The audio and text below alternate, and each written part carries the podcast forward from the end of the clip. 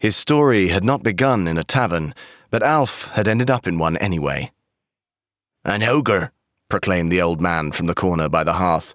A fearsome ogre, iron toothed, yellow eyed, arms like oak branches. He wobbled as he crossed the room towards the table of adventurers. I saw it not three days ago, up on the high moor. The beast must be slain, lest it find its way down to our fields and flocks.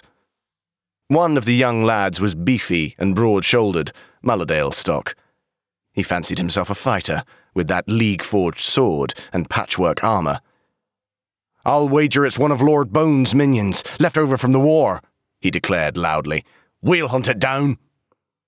I can track it. This was a woman in green, her face tattooed, a wilder woman of the northern woods, or dressed as one anyway. We just need to find its trail.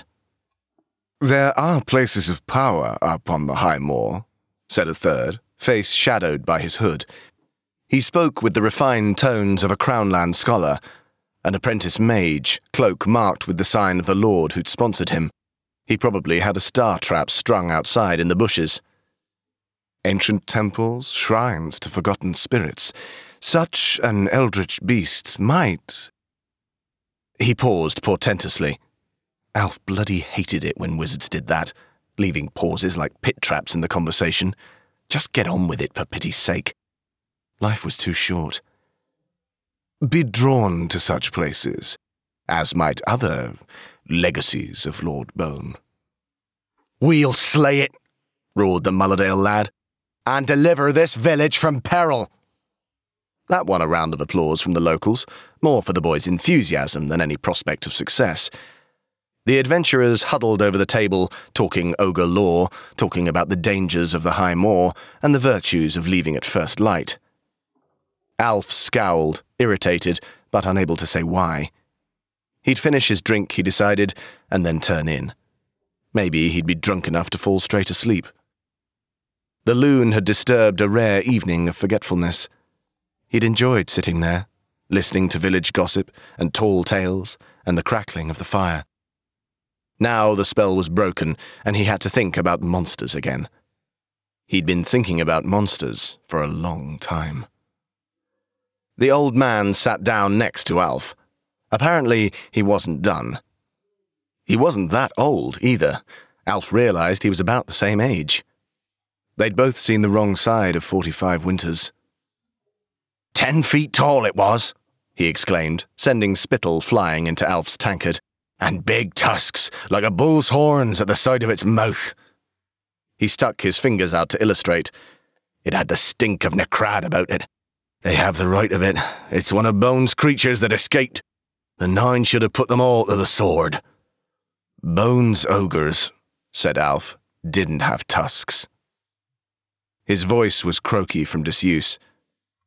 They cut him off. Your ogre didn't come out of Necrad. You didn't see the beast, I did. Only the pits of Necrad could spawn such.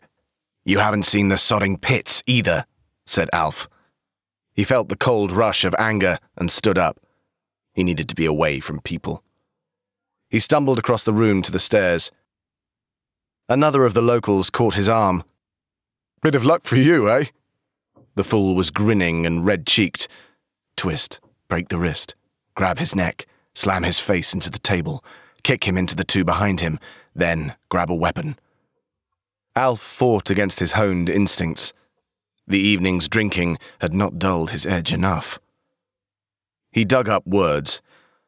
What do you mean? You said you were going off up to the high moor tomorrow.